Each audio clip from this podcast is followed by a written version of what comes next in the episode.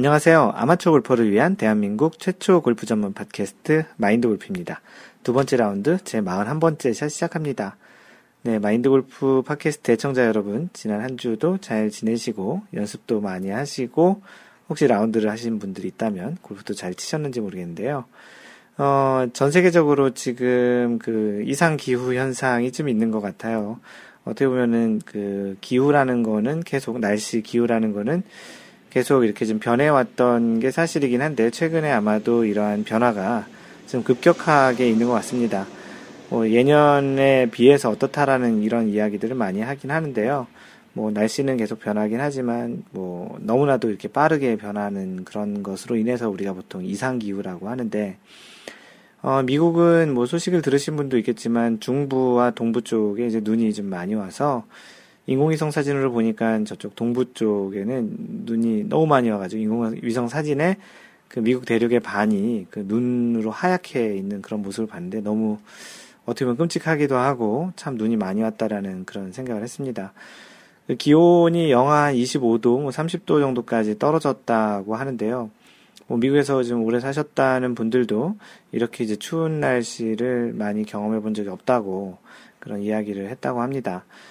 뭐 반면 남미 그 미국은 북미죠. 남미 쪽에는 이제 폭염이 좀 굉장히 심했다고 하고 또 최근에 또 다른 나라 소식 중에는 뭐 베트남 또는 이제 중동에 또 눈이 왔었다고 하는 참 다양한 형태의 보통 있지 않을 만한 그런 날씨들이 그 세계 각각 그 여러 곳에서 이상하게 이제 좀 보이곤 있는데요. 어떻게 보면 이상기후라고 얘기하기보다는 앞으로 이런 날씨의 패턴들이 어떻게 보면 정상인 것처럼 이렇게 갈지도 모르겠다라는 생각이 들고 여태까지 꽤 오랫동안 통계나 그러한 걸로 보였던 소위 얘기하는 예년 기온이라고 하는 것들이 아마도 좀 많이 깨지지 않을까 싶습니다. 마인드 골프가 있는 이 캘리포니아, 미국 캘리포니아는 미국에서 서부 쪽에 있습니다. 한국 쪽과 가까운 태평양 쪽에 있는 곳이 이제 캘리포니아인데요. 방금 전에 얘기했던 그 중부와 동부는 그 캘리포니아 마인드 골프가 있는 곳에서는 시차로 한뭐 2시간에서 3시간 정도 거리에 있는 비행기로 한 5시간 정도 거리에 있는 곳인데요. 캘리포니아도 지금 약간 이상 기후 현상이 좀 보이고 있습니다. 보통 이제 평일 낮 기온이 최근에 한 기온이 한 영하, 영상 24도에서 한 26도 정도를 보이고 있는데요. 캘리포니아도 보통 이제 겨울에는 비가도 좀 오기도 하고 그러는데 이번 겨울에는 거의 비도 안 오고 고온 건조한 그런 날씨를 보이고 있습니다. 어, 지금 들리고 있는지 모르겠지만 옆 사무실에서 개가 짖고 있는데 이 개 소리가 들어갈 것 같은데요. 그냥 진행을 하도록 하겠습니다. 어쨌든 이 캘리포니아는 그 골프하기엔 참 좋지만 지금처럼 이렇게 비가 많이 오지 않으면 물이 좀 부족한, 원래가 좀 부족한 캘리포니아 입장에서 보면 좀 좋지 않은 것 같습니다. 캘리포니아가 또 다른 주에서 물도 사오고 있는 그런 형편이기 때문에 이렇게 좀 비가 많이 안 오는 것은 뭐 굉장히 좋지 않은 현상이죠. 뭐 골프를 좋아하는 입장에서 보면은 뭐 괜찮긴 한데 그래도 뭐 이렇게 비가 너무 많이 안 와서 잔디나 또 이런 식물들이 자라는 데는 좀 문제가 있는데요. 어떻게 이렇게 소식을 전하다 보니 기상 캐스터 같이 기상 기후에 대한 이야기들을 많이 했는데 지난주에는 그런 일이 있었습니다. 마인드 골프는 지난주 토요일에 친구와 라운드를 했었는데요. 그 오랜만에 또 언더파 one 언더파를 치는 그 스코어를 보였습니다. 최근에 있었던 그 라운드 중에는 또 이제 언더파를 오랜만에 또 쳤는데요. 오랜만은 아니죠. 한 한 한 달 전 정도 이제 two 언더파를 쳤었는데 그 골프를 좀 더 이제 자주 하고 그러다 보니까 이제 언더파 치는 횟수도 좀 많아지는 것 같습니다. 같이 조인하신 분들이 이제 한국 분이 두 분이 조인하셨는데요. 라운드 끝나고 나서 그분 중 한 분이 어, 한 나이가 한 50대 한 초반 정도 되시는 것 같은데 그분께서 여태까지 골프를 치면서 같이 동반했던 사람 중에 가장 잘 치는 것 같다라고 이렇게 칭찬해 주셔서 기분이 좋았는데요. 뭐 그날따라 좀 잘 치기도 했었고요.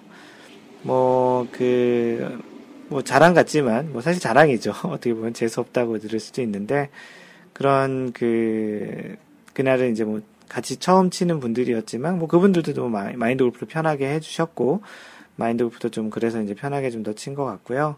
그래서 또 좋았던 결과가 있었던 것 같습니다.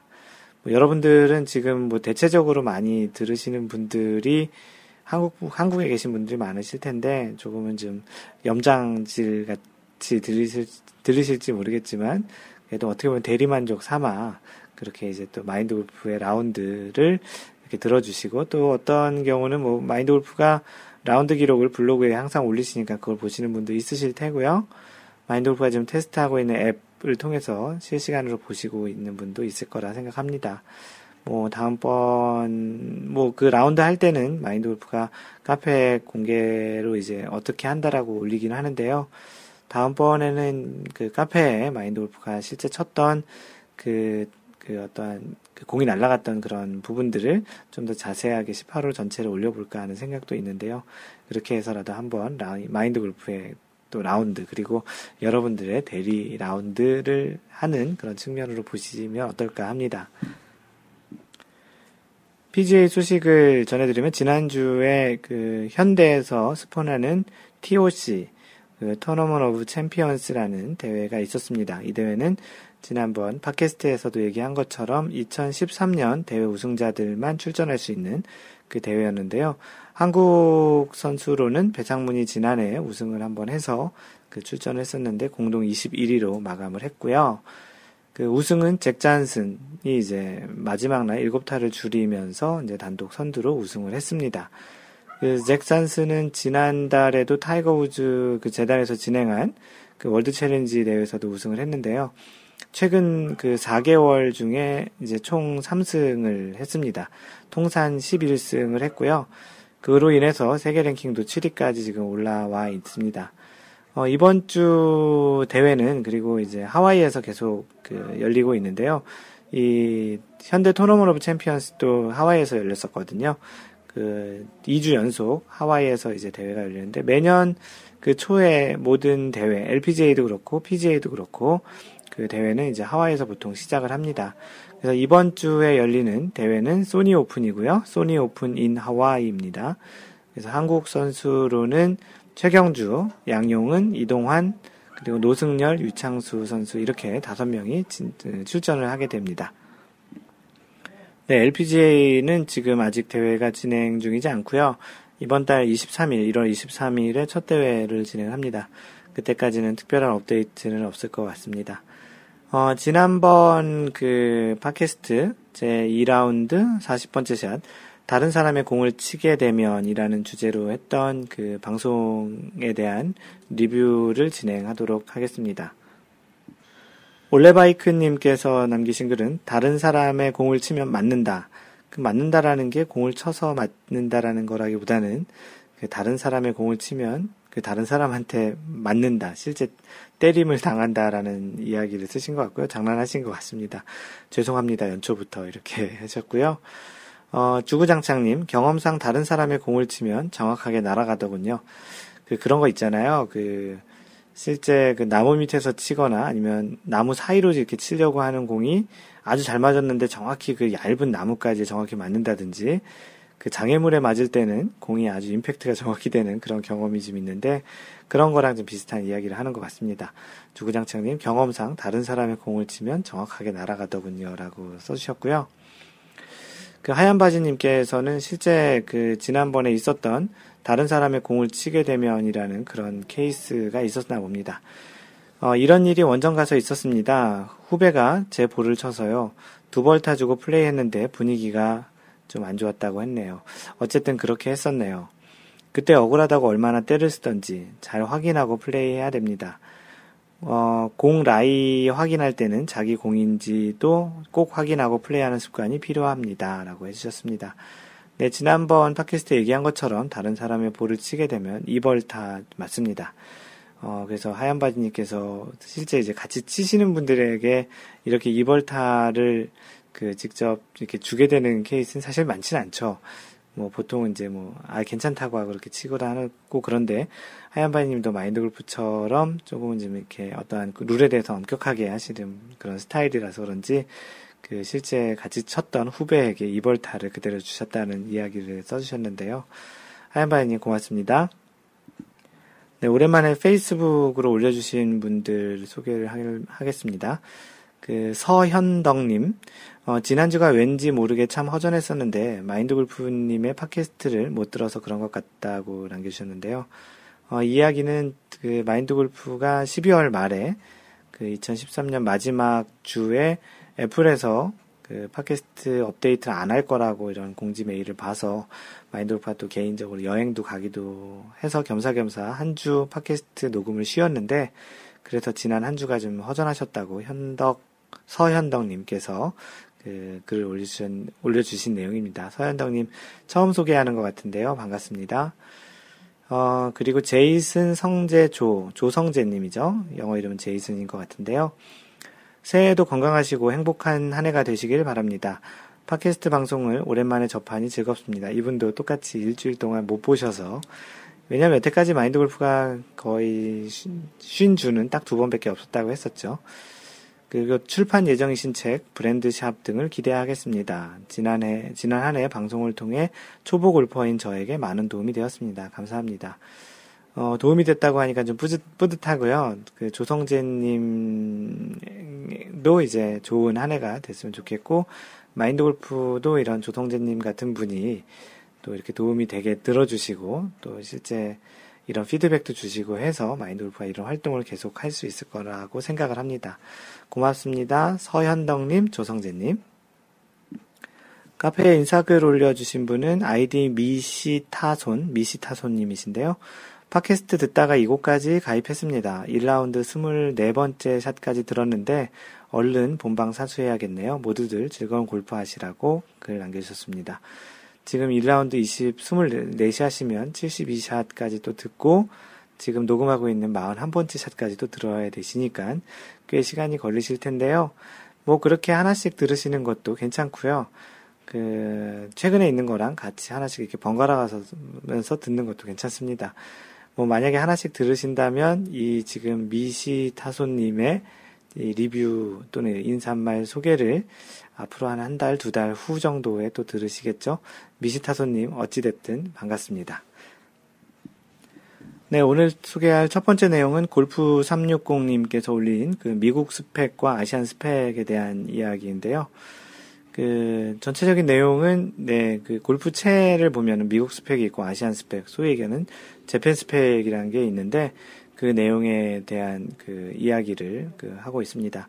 그래서 이 내용이 좀 길어서 이거를 다 소개를 하지 못하겠는데 뭐 이런 내용이에요. 그래서 한국의 골프장은 한 번도 못 가봤지만 이분이 이제 골프 360님은 그 미국 골프장 주로 public을 좀 많이 가셨다고 합니다. 그래서 그 이 두 스펙이 존재하는 이유가 이 그 아마도 이 마케팅 전략 때문이라고 이 360님은 생각하고 계시고 아마추어 골퍼들이 미국 스펙의 골프채라고 해서 무조건 멀리할 것은 아니다라는 그 이야기를 하고 계십니다. 그 이유로 이제 한 세 가지를 들어주셨는데요. 그 첫 번째가 미국 골프장에서 수많은 아시안들이 미국 스펙의 골프채를 사용하고 있다라고 합니다. 뭐 이거는 뭐 마인드 골프가 지금 사용하고 있는 골프채도 아시안 스펙은 아니고 미국에서 산 미국 스펙이죠. 음, 뭐 당연하게도 미국에서 골프를 하는 아시안들은 미국 스펙으로 나온 것들을 좀 많이 사용하고 있는데요. 뭐 그것도 이제 별 문제 없이 쓰고 있다고 하시면서 이러한 주장을 하셨고요. 어, 두 번째는 미국인의 평균 체격이 아시아인들보다 뭐 월등히 차이가 나지 않는다라고 하셨습니다. 이것도 이제 그 골프 360님의 경험적인 건데 보통 이제 골프장에 가서 미국 사람들을 만나보면 아시아인들과 그렇게 체격에 별 차이가 없다고 이렇게 경험적인 이야기를 하셨고 뭐 다른 미국 프로야구 선수나 뭐 풋볼 선수 출신들은 뭐그 여러 배, 이런, 이런 분들과 같은 여러 배경의 사람들과 라운드도 해봤는데, 기본 골격에 있어서는 큰 차이가 없다고 이렇게 그 개인적인 의견을 얘기해 주셨습니다.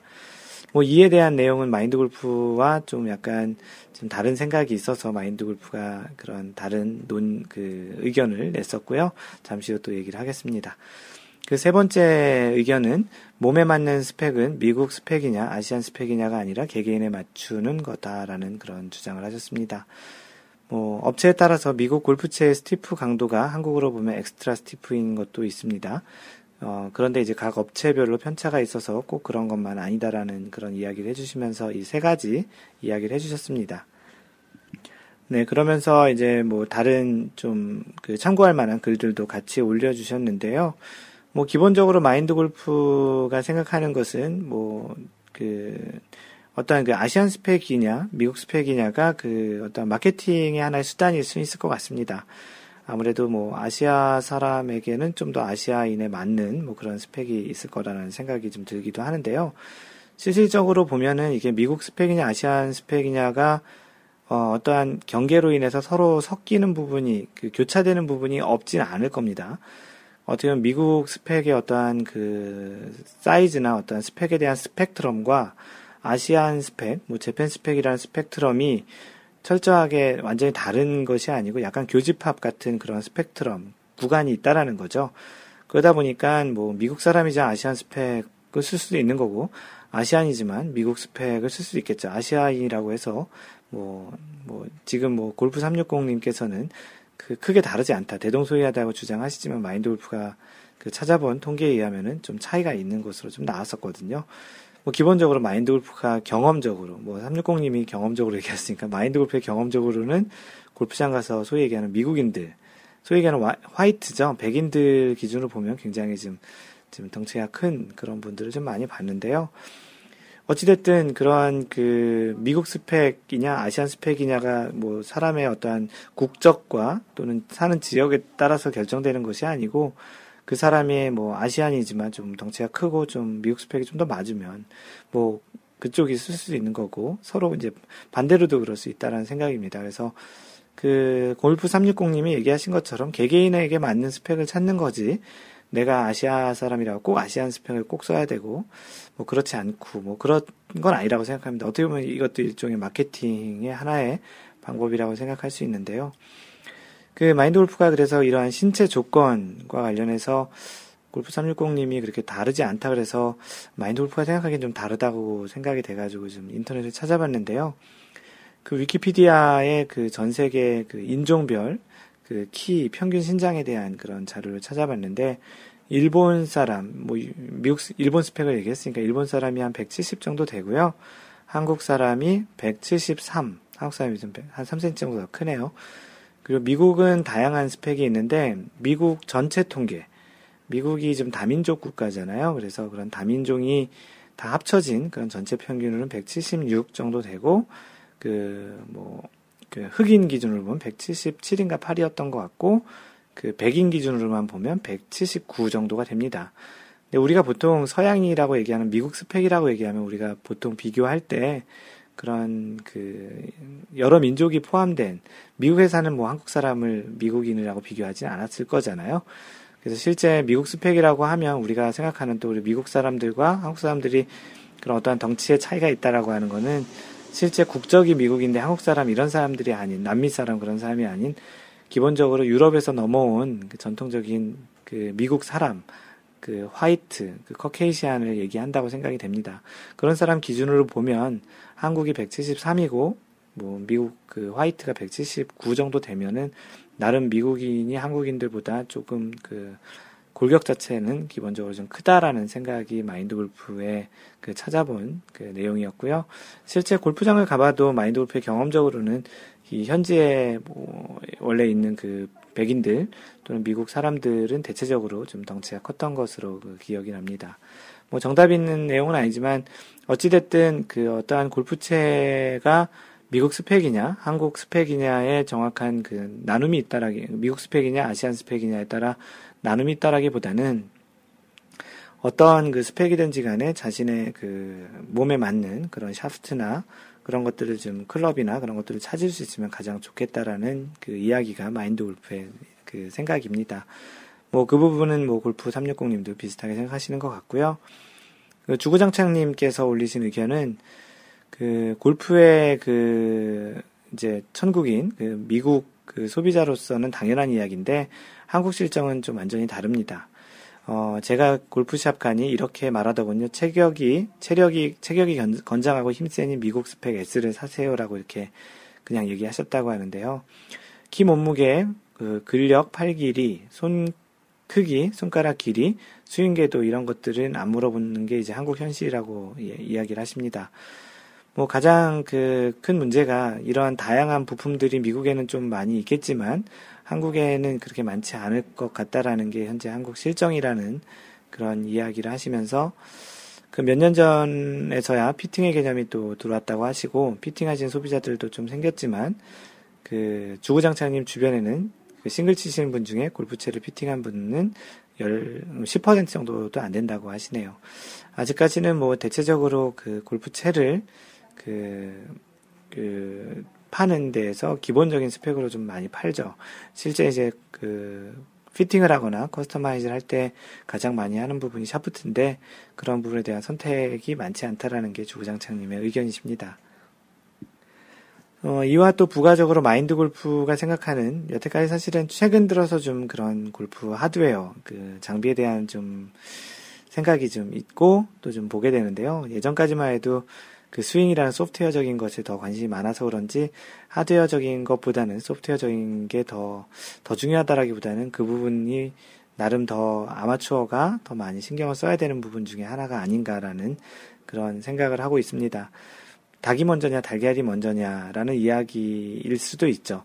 뭐 골프 잘 치는 사람이 자신에게 더 잘 맞는 클럽을 찾으면 더 잘 칠 수도 있겠고 골프 못 치는 사람이 장비 바꾼다고 또 잘 칠 수 있겠냐라는 그런 생각도 할 수 있지만 경험적으로는 그 어떠한 자신의 소프트웨어적인 스윙을 또 잘 많이 만들어가는 게 우선적으로 더 많이 필요하지 않겠냐라는 생각입니다. 장비를 하는 또는 이제 그런 피팅을 하는 회사에서는 싫어할 수 있을지 모르겠지만 기본적으로 자기의 어떠한 스윙이 좀 만들어지면 거기에 따른 그 자신에 맞는 또 그 스펙이나 그런 것들도 좀 더 그 잘 찾을 수 있지 않을까 싶다라 아, 않을까라는 생각에서 이런 이야기를 드립니다. 네, 골프 360님 그 좋은 그 생각할 만한 생각할 만한 그런 주제를 올려주셔서 고맙습니다. 그 다음으로 이달러님께서 올려주신 1메타의 어려움이란 제목인데요. 내용은 간단합니다. 1메타의 어려움이라는 게 이제 퍼팅을 이야기하는데요. 드라이버, 우드, 아이언, 숏게임 등 뭐 어렵지 않은 것이 한 가지나 있겠, 있겠냐마는 그 중에 제일 어려운 것은 역시 1메타 퍼팅. 흠이 정말 똑바로 가기 어렵네. 라고 하시면서 언제나 오케이를 안 주나 하는 눈치를 볼련지. 어, 언제나 오케이를 안 주나 눈치를 안 볼런지 이렇게 글을 남겨주셨는데요. 사진으로 그 집에서 연습 집인지 이게 사무실인지 모르겠는데 집인 것 같네요. 그 1m 정도 거리 그, 그 쇠자 그 골프원이라는 팟캐스트에서 소개를 하고 있는 그 쇠자를 가져다가 그 쇠자 위에서 이제 퍼팅을 하는 그 연습 장면을 올려주셨습니다. 1m 정도가 사실은 그 퍼팅에서 가장 그 좀 스트레스를 많이 받잖아요. 선수들 중에서도 이제 그런 퍼팅 입스가 오는 경우가 실제 롱 퍼팅이 아니고 짧은 퍼팅에서 그것이 안 들어갈까봐 하는 그런 중압감, 또 긴장감, 그 불안감에서 나타나는 게 이제 입스인데 재작년엔가 그 김인경 선수가 나비스코 챔피언십에서 30cm 퍼팅을 못 넣어서 연장전 가서 졌던 그 아주 그 김인경 선수에게는 굉장히 안 좋았던 순간이지만 그 장면 자체가 우리 아마추어 골퍼에게는 또 시사하는 부분이 많았다고 생각을 합니다. 그해 그 shot of the 뭐 worst shot of the year 뭐 이런 것의 세 번째인가 두 번째 선정이 됐을 정도로 어떻게 보면 선수들한테 그리고 뭐 일반인들에게도 30cm 퍼팅은 거의 못 넣는 경우는 없지만 그 정도로 선수도 그런 긴장감이나 그런 상태에서는 못 넣을 수 있는 그런 모습을 여실히 봤던 메이저 대회였거든요. 그런 것을 보면 우리가 일반적으로 1m 정도를 뭐 오케이 주는 경우도 있지만 오케이라고 얘기할 그 컨시드를 얘기하는 거죠. 컨시드를 주는 경우도 있지만 안 주는 경우에 가장 많은 스트레스를 받게 되죠. 그 스트레스를 받게 되는 이유는 당연하게도 1m는 당연히 들어가는 거리라고 생각하기 때문에 그렇죠. 안 들어갈 수도 있다라고 생각을 하면 괜찮겠지만 실제 우리가 1m 정도는 안 들어간다고 생각하는 것도 좀 문제가 있잖아요. 그 정도는 좀 넣어주는 게 당연히 맞는 거라는 생각이 그 생각인 거죠. 1m도 안 들어갈 수 있다라고 하면 그건 좀 너무 그, 그 많이 물러선 그런 생각이라고 생각을 하는데요. 그래서 이러한 1m, 어떻게 보면 숏 게임 중에 가장 좀 어려운 1m 짧은 퍼팅 그런 연습을 이제 하시면서 그것도 잘 안 된다고 글을 올려주셨습니다. 네, 해리스 킴님은 1m 쇠자 연습이 너무 어려워서 포기하셨다고 하시면서 그냥 퍼팅 스트로크, 아, 퍼티스트 연습기? 아, 이게 뭐 제품 이름인가 보네요. 그냥 퍼티스트 연습기로 middle putt, long putt 연습에 많이 도움이 되는 것 같다고 하셨습니다. 그 뒷땅갈비님은 단언컨대 최고의 연습기 1m 쇠자라고 하면서 집중력 어, 뭐 짱입니다라고 하셨, 하셨고요. 하얀 바지님께서는 어, 이것으로 연습하는 글 많이 봤습니다. 해보지는 않았지만 그 제 개인적인 생각은 어디가 되었든 스트로크 연습을 하는 마, 스트로크 연습을 하면 하는 만큼 얻는다는 것입니다. 제가 아는 어느 사장님이 자신의 가, 딱딱한 가게 바닥에 손님이 없을 때 그 스트로크 연습을 한다고 하더군요. 개인적으로 예전에 프로들이 장소를 불문하고 연습을 했다는 글을 본 적이 있어서 사장님에게 아마 그 좋은 연습이 될 것이라고 했었는데 그 사장님 요즘 퍼팅을 잘한다고 하더라고요. 매트가 있건 없건 연습을 하는 것이 중요하다고 생각합니다. 어떻게 보면 이것도 좀 빈 그 스윙과 같이 그 공이 없어도 그 왔다 갔다 하는 그 궤도를 그 스트로크를 일정하게 하는 그런 연습에서 그 하얀바이님께서는 공이 있든 없든 매트가 있든 없든 그 스트로크 연습을 하는 것은 도움이 된다라는 생각인데요. 마인드 골프도 이 방송 녹음하기 전에 한번 그 지금 점심 시간 지난 오후인데요. 그 점심을 먹고 와서 한번 해봤는데요. 나름 좀 도움이 되는 것 같습니다. 실제 공을 칠 때와는 좀 다른 그 헤드 그 퍼터 헤드가 왔다 갔다 하는 그 궤도를 이렇게 좀 잘 더 보게 되는 것 같은데요. 한번 그 마인드 골프가 실제 공을 치는 것 말고 그렇게 퍼팅 스트로크 연습을 해서 실제 라운드에서 얼만큼 효과가 있는지 한번 보도록 하고요. 언젠가 그게 효과가 나타난다면 마인드 골프가 팟캐스트 통해서 여러분들 공유를 하고 또 그런 어떤 그 변화가 있었는지에 대해서 이야기를 해주도록 하겠습니다. 네, 다음으로 모리사랑님, 그, 기상 이변에 따른 라운드 후기인데요. 이 모리사랑님은 핀란드에 살고 계십니다. 어, 요즘 기상 이변이 보통 심각한 문제가 아닌가 봅니다. 마인드 골프가 이번 팟캐스트 인트로에도 얘기한 것처럼 전 세계적으로 지금 이런 기상 이변에 대한 그 사람들의 반응이 많은데 모리사랑님도 그 관련한 이야기를 올려주셨습니다. 이곳 핀란드에서 1월에 라운드를 하고 왔으니까요. 이 말은 1월에 라운드 하기 힘들다라는 얘기겠죠. 작년 11월 초에 시즌 접었는데 최근에 날씨가 좋아 지난 주말에 골프장이 다시 열었습니다. 골프장이 문을 닫았다가 날씨가 좋아서 열었나 본데요. 동반한 핀란드 분들도 1월의 라운드는 난생 처음이라 기억에 남을 것이라 다들 좋아들 하시더군요. 저는 장비도 남의 장비에 신발도 어그부츠로 제대로 준비하지 않은 상태에서 어, 그렇게 나간 라운드였지만 좋은 추억과 함께 최악의 스코어를 만들고 왔습니다. 뭐 준비도 장비도 준비도 안 되고 뭐 골프 신발도 안 신어서 당연히 잘 치시면 그게 비정상이겠죠. 그린과 페어웨이 상태가 좋지 않은 점을 고려하더라도 몇 가지 반성거리는 찾고 왔습니다. 첫 번째, 몇 달 클럽을 안 잡았다고 거리가 한 20m 줄었습니다. 어, 너무 많이 줄었는데요. 다른 사람 클럽이고 잘 안 맞아서 그런 거 보네요.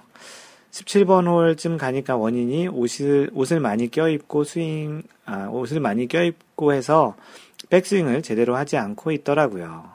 두, 그리고 두 번째, 쇼게임과 퍼팅을 제외하면 정말 최악이었다고 이렇게 두 가지 반성거리를 그 찾았다고 합니다. 숏게임하고 퍼팅은 어느 정도 됐는데 나머지 드라이버, 아이언, 우드 뭐 이런 롱게임들이 잘 안 됐나 봅니다. 결론은 빈스윙만 하고 볼을 몇 달 안 치고 안 치고 감이 정말 없, 아, 주로 이 빈스윙을 많이 하시는 분이신데요. 빈스윙만 하고 볼을 안 쳤더니 좀 감이 없어진 것 같다고 하시고, 동계 시즌에 빈스윙도 좋지만 가끔씩 연습장 가셔서 공도 좀 치셔야 올 봄에 필드 나가면 멘붕 안 올 것 같다고 의견을 주셨습니다. 동계 시즌이 끝나야만 항상 멘붕과 함께 시작하나 봅니다. 각설하고 2013년 마지막, 2010, 2013년의 마지막, 2014년의 첫 라운드는 추억거리는 하나 만들었다고 하시면서 핀란드에서 모리사랑님이 그 의견을 전달해 주셨습니다. 뭐 인트로 얘기한 것처럼 전 세계가 각각 그 독특한 기상 이변이 있는데 어떤 지역은 자신의 취미 생활에 따라서 좋게 모리사랑님과 마인드 골프는 그렇죠. 캘리포니아도 비보다는 이런 좀 날씨가 따뜻하고 그 건조한 날씨라서 골프 치기엔 좋은데 뭐 다른 지역 뭐 동, 미국 동북부라든지 뭐 남, 남, 남미라든지 한국도 이제 오늘부터 그 뉴스에 보니까 오늘부터 다시 한파 주의보가 나오고 한파가 시작한다고 하는데 이렇게 이제 겨울에 골프를 못 치는 지역에서는 이상 이런 기상 이변이 그렇게 썩 달갑지만은 않겠죠. 네, 모리 사장님 음, 핀란드에서 오랜만에 소식 전해주셔서 고맙습니다. 네, 이것으로 일단 그 여러분들이 올려주신 그 사연은 소개를 다 했고요. 다음으로 골프 룰과 관련해서 그, 그 질문을 올려주신 분이 있어서 이 내용으로 계속 이어가겠습니다. 네, 아이디 잭 그 1865님, 어, 부산 사시는 분이신데요. 음, 작년에 한동안 활동을 하시다가 조용했다가 다시 최근에 그 활동을 하시는 분이신데요. 어, 대망의 2014년, 아, 제목 먼저 알려드릴게요. 참, 뭐라고 말하기 애매한 상황. 뭐, 이렇게 제목을 주셨고요. 대망의 2014년이 벌써 3일이나 지났네요. 그러니까 요 며칠 전 2013년 마지막 라운드로 친구들이랑 양산의 A1을 갔습니다. 중간 생략 하신다고 하면서 사건의 발단은 어, 롱홀에서 롱, 롱홀이란 말 틀린 말이죠. 파5 홀이 맞습니다. 파5 홀에서 second shot이 어, 해저드에 빠질 뻔했는데 아니 해저드 쪽으로 공이 분명히 갔는데 공이 다시 나왔어요. 물이 얼어 있어서 공이 팅 맞고 페어웨이로 올라간 상황이었습니다. 사실 그 전에 그 전에 홀에서도 오비 나는 상황이었는데 딱 하고 카트 맞고 공이 들어와서 재수니 뭐니 애들한테 놀림을 받은 터라 아 이 상황이 또 이런 상황이 연출돼 가지고 좀좀 어, 좀 그랬나 봅니다. 두 번은 용서가 되니 어 아, 두 번은 용서가 되니 안 되니 말들이 많았습니다. 그날은 서로 웃고 핀잔 주고 해서 그냥 넘어갔지만 정확한 룰을 알고 싶어서 이렇게 질문드립니다. 공이 얼어있는 해저드에 맞고 들어올 경우 과연 어떻게 해석을 해야 할까요? 만약 겨울에, 겨울이 아니고 다른 계절이었다면 분명 물에 빠진 거 맞는데, 그렇죠? 라고 하면서 공이 겨울에 그 물이 얼은 곳에 그 얼음에 맞고 또는 뭐 연못에 그런 그 부분에 맞고 다시 이제 공이 살아서 들어온 경우에 실제 룰에서는 어떻게 적용이 되는지를 여쭤보고 있습니다. 그 마인드 골프뿐만 아니고 그 주구장창님 하얀바지님께서도 똑같은 그 룰에 대한 이야기를 해주셨는데요. 마인드 골프가 예전에 이런 일이 있었습니다. 그 마인드 골프의 처음 마인드 골프를 처음 골프를 그 데뷔 시켜주신 그 형님 이 계십니다. 그 형님께서는 지금 이 방송을 듣고 계신지 모르겠지만 가끔 이 형님 이야기를 이 팟캐스트에서 하곤 하는데요. 그 형님은 마인드 골프 굉장히 좀 강하게 키워주셨거든요. 처음 데뷔 라운드 가서부터 내기를 하셨고, 그리고 또 마인드 골프와 칠 때는 그 타수를 소위 얘기하는 양파, 그 각 파 홀의 그 정규 파의 두 배를 치는 뭐 파3는 뭐 6개, 파4 8개, 파5 10개. 보통 이제 거기까지 적잖아요. 그거 말고 카운트를 다 한 unlimited 카운트로 보통 내기를 하곤 하셨는데요. 그래서 이제 카운트를 많이 그 스코어를 다 적곤 했었죠. 그래서 그 형님과 한번 겨울에 라운드를 한 적이 있었습니다. 근데 이러한 비슷한 상황이 있었는데요. 그 형님께서 치신 그 공이 그 드라이버 샷으로 기억이 나는데요. 그분의 공이 연못으로 이제 공이 날아갔습니다. 그때 이제 겨울이어서 연못은 물에 저, 그, 다 얼어, 물이 다 얼어 있었고요.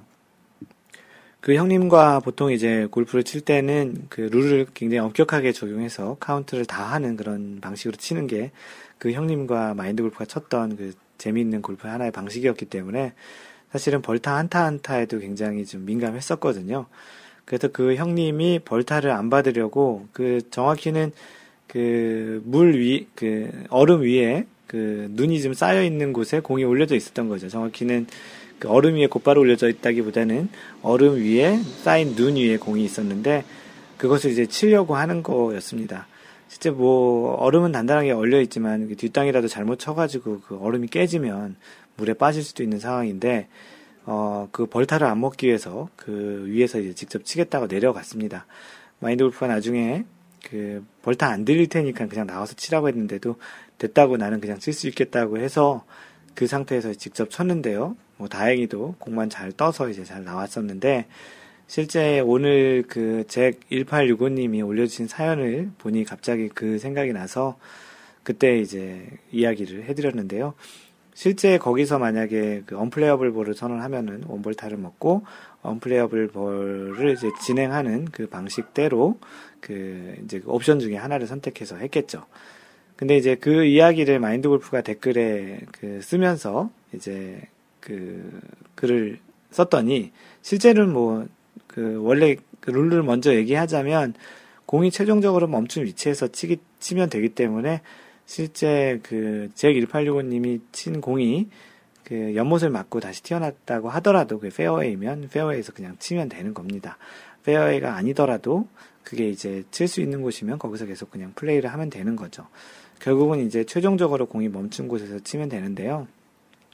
그게 이제 일반적인 룰의 적용이고, 뭐 참고로 얘기하면은 공이 오비 지역으로 날아갔다가 그 어느 나무나 뭐 돌 같은 거 맞고 다시 페어웨이에 나와도 그 오비가 아닌 것처럼 거꾸로 다시 이제 그 페어웨이 맞았다가 다시 오비 지역이나 물에 들어가도 또 이제 최종적으로 공이 멈춘 위치가 물이나 오비나 뭐 이런 해저드면 그게 이제 거기서 이제 공이 최종적으로 멈춘 그 위치의 지역에 따른 그 특성으로 그 룰을 적용받게 되는 겁니다. 네, 그래서 마인드 골프가 아까 얘기한 대로 그 마인드 골프의 그 데뷔를 해주신 형님과 그런 그 에피소드가 있는 라운드를 했다고 했더니 그 제갈량님께서 헉 저는 마골님과 골프를 친 적이 없는데 라고 하시면서 근데 제 7번 아이언으로 친 얼음 위 샷이 핀에 붙은 이야기는 왜 빼셨나요? 라고 하셨습니다. 그러고 보니 제갈량님께서 이 비슷한 케이스가 있었고 거기서 7번 아이언으로 이제 그 쳤는데 핀에 아주 많이 붙었던 그런 경험이 있었나 봅니다.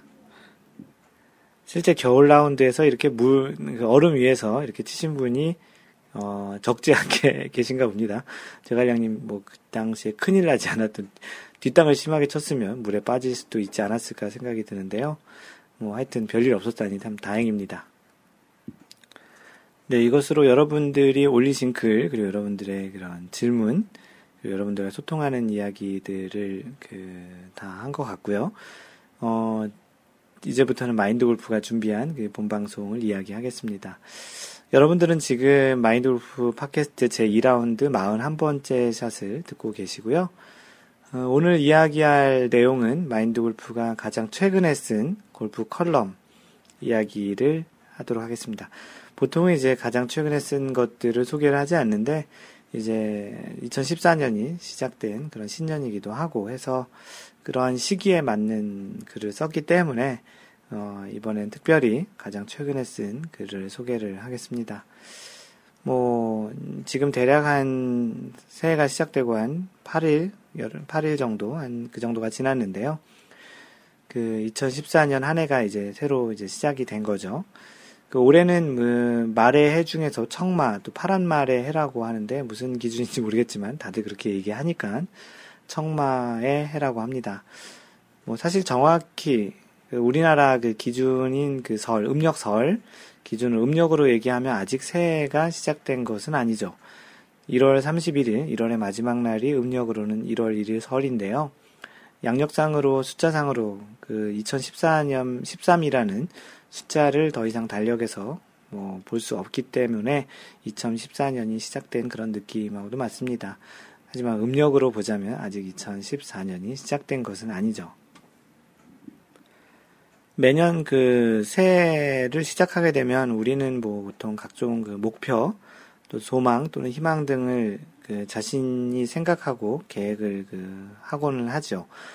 뭐 예를 들어서 뭐 담배를 끊어보자, 살을 좀 빼서 건강해져 보자, 뭐 미뤄두었던 뭐 공부를 뭐 어학 공부라든지 그런 걸 좀 하자 또는 그 취미 생활을 하나 정도 제대로 해보자 등등 뭐 사람들마다 제각각 자신이 하고 싶었으나 일상의 바쁨 또는 자신의 게으름으로 하지 못한 것들을 새해라는 핑계로 다시 계획을 잡아보곤 합니다.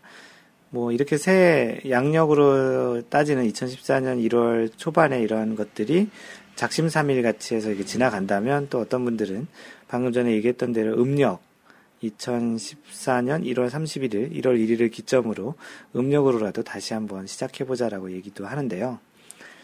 그 골프를 좋아하는 우리네 아마추어 골퍼들은 어떤 새해 소망과 목표를 그 여러분들은 정하셨나요?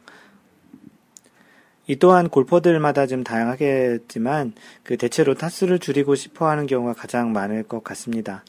그 100타 이상을 치시는 분들은 생애 첫 깨백, 그 100개를 깨고 90타로 진입하는 영어로 이제 브레이킹, 그 100뭐 이렇게 되겠죠.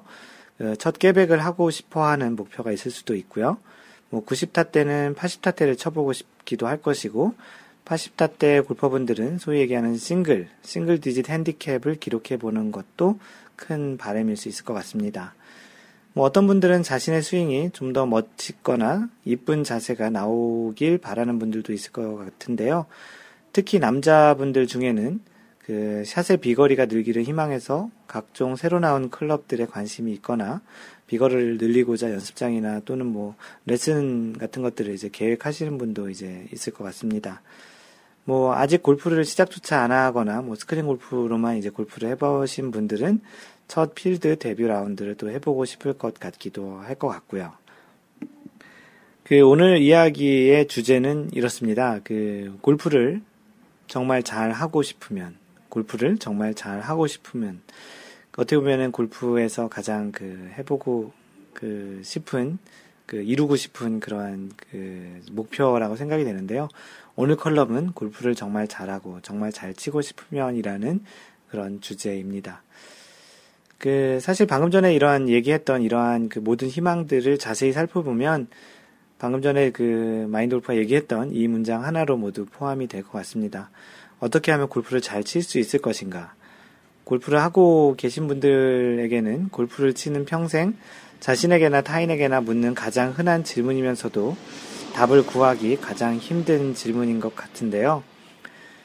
그 마인드 골프가 가장 많이 듣는 질문 중에 하나도 바로 이 골프를 잘 치려면 어떻게 하냐, 해야 되냐라는 그런 질문입니다. 뭐 아주 일반적인 답으로는 열심히 연습하고 마음을 비우고 골프로 스트레스 받지 말라고들 하기도 하는데 너무 이상적인 얘기죠. 사실 이 대답은 누구나 할 수 있지만 실제로 실천하기에는 참 어려운 말이기도 합니다. 그리고 그냥 무턱대고 시간만 많이 투입하여 연습만 한다고 되는 것도 아닌 것 같고, 뭐 그렇게 해보신 경험들 있으실 거잖아요. 참으로 정복하기 어려운 운동이면 틀림이 없는 것 같습니다. 그렇게 골프를 시작한 대부분의 골퍼가 평생 골프를 지겨워하지 않고 심지어 때로는 스트레스를 받아가면서도 그렇게 골프에 애착을 보이는 것 같기도 하고요. 그 언젠가 마인드 골프는 이 질문에 대해서 곰곰이 한번 생각을 해봤던 적이 있었는데요. 상대적으로 일반적인 아마추어 골퍼들보다는 좀 더 빠른 속도로 골프 실력이 성장을 했던 것 같고요. 이제 골프를 시작한 지 한 12년, 뭐 2002년 월드컵 때 시작을 해서 보면 약 12년 그 정도가 되어가는 시점에 뭐 평균적으로 70대 초중반 그 스코어를 기록하고 가끔 이제 요즘은 이제 언더파도 치죠. 기록하고 있는 것은 아마 그 아마추어 골퍼로 시작한 사람들 중에는 통계적으로 상당히 적은 수에 포함이 되지 않을까 확신이 좀 들기도 합니다. 네, 그렇다면 과연 마인드 골프는 어떻게 해서 잘할 수 있었을까요? 어, 약간 조금은 좀 자화자찬, 좀 깔때기 같은 그런 이야기로 좀 진행이 돼가고 있는데요. 마인드 골프가 운영하는 카페, 뭐 트위터, 페이스북 등에서 사람들과 많이 이야기를 하다 보면 뭐 최근 그 팟캐스트에서 얘기한 적이 있었는데 마인드 골프보다 훨씬 더 많은 연습량, 뭐 그, 뭐 하얀 바지님이시죠. 뭐 10년 동안 거의 매일 2시간씩 연습을 하셨다는 그런 분도 있고, 뭐그 광교지기님처럼 매일 기초 체력 훈련과 연습을 꾸준히 규칙적으로 하신 분도 있는데 그런 연습량으로 골프에 이제 시간을 투자하고 계신 분들도 있, 는데요 그분들의 연습량을 보자면 분명히 마인드 골프가 해왔던 연습량보다도 충분히 많은 시간을 들이신 것 같고 열정도 만만치 않았던 것 같은데요. 스코어적인 측면으로 보자면 마인드 골프가 조금은 더 나은 골프를 하고 있는 것 같습니다. 그렇다면 이제 여기에는 뭔가 좀 다른 또 요소들이 좀 있을 것 같은데요. 뭐 하얀 바지님하고 관계자님 오해하지 마시고요. 지금 얘기하는 내용에 그 어떤 분들은 타고난 재능과 자질이 이러한 요소를 좌우한다고도 하기도 하죠. 물론 예체능은 뭐 다른 학문과는 조금 다르게 몸으로 많은 반복 훈련, 연습을 통해서 체득을 해야 하는 특별한 부분이 있습니다.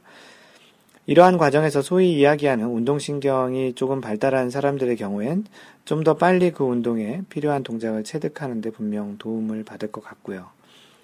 하지만 주변에 그리고 또는 이제 레슨을 하면서 만난 분 중에는 충분히 운동신경도 발달하였고 나름 다른 운동들도 중간 이상 정도로 잘 하시는 분들도 있었는데 골프에서만큼은 다른 운동에서 보인 만큼의 두각을 못 보였던 그 잘 보이지 못했던 그런 경우들이 있었습니다.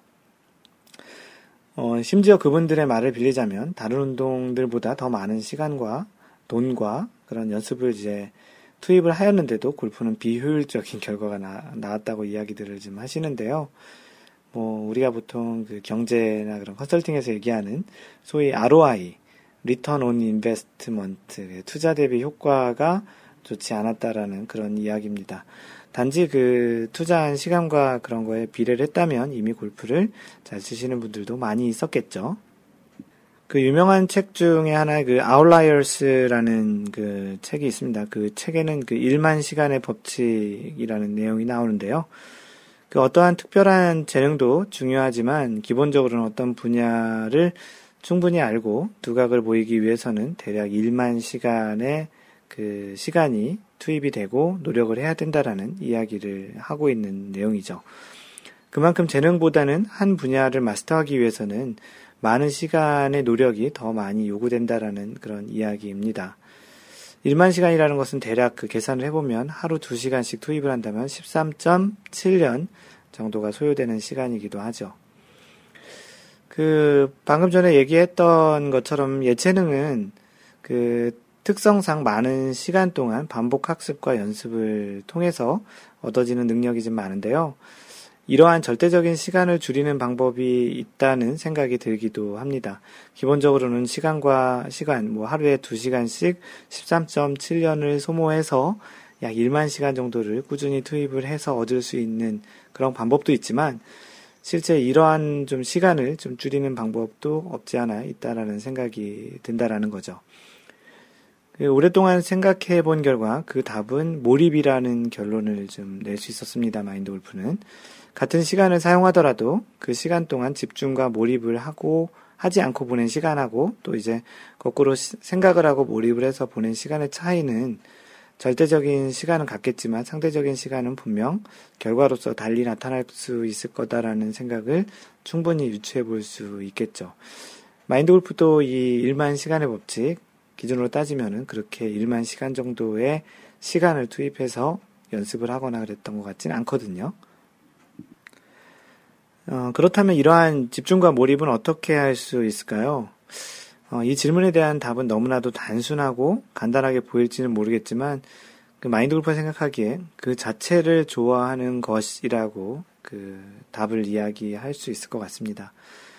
그 오늘 이야기하는 주제가 골프를 어떻게 잘 하거나 또는 치고 싶냐라는 이 질문에 대한 답이 골프 그 자체, 골프 이셀프, 그 골프 그 자체를 좋아하는 것이라는 답이 될 수 있다라는 이야기입니다. 뭐 의문이 드실 수도 있을 것 같은데요. 지금 골프를 하고 있는 대부분의 아마추어 골퍼분들이 골프를 다 좋아하실 테니까 이런 의문은 충분히 가지실 수 있을 것 같습니다. 그런데 정말 골프를 진정 좋아하고 즐기고 있는지는 다시 한번 생각해 볼 필요는 있을 것 같습니다.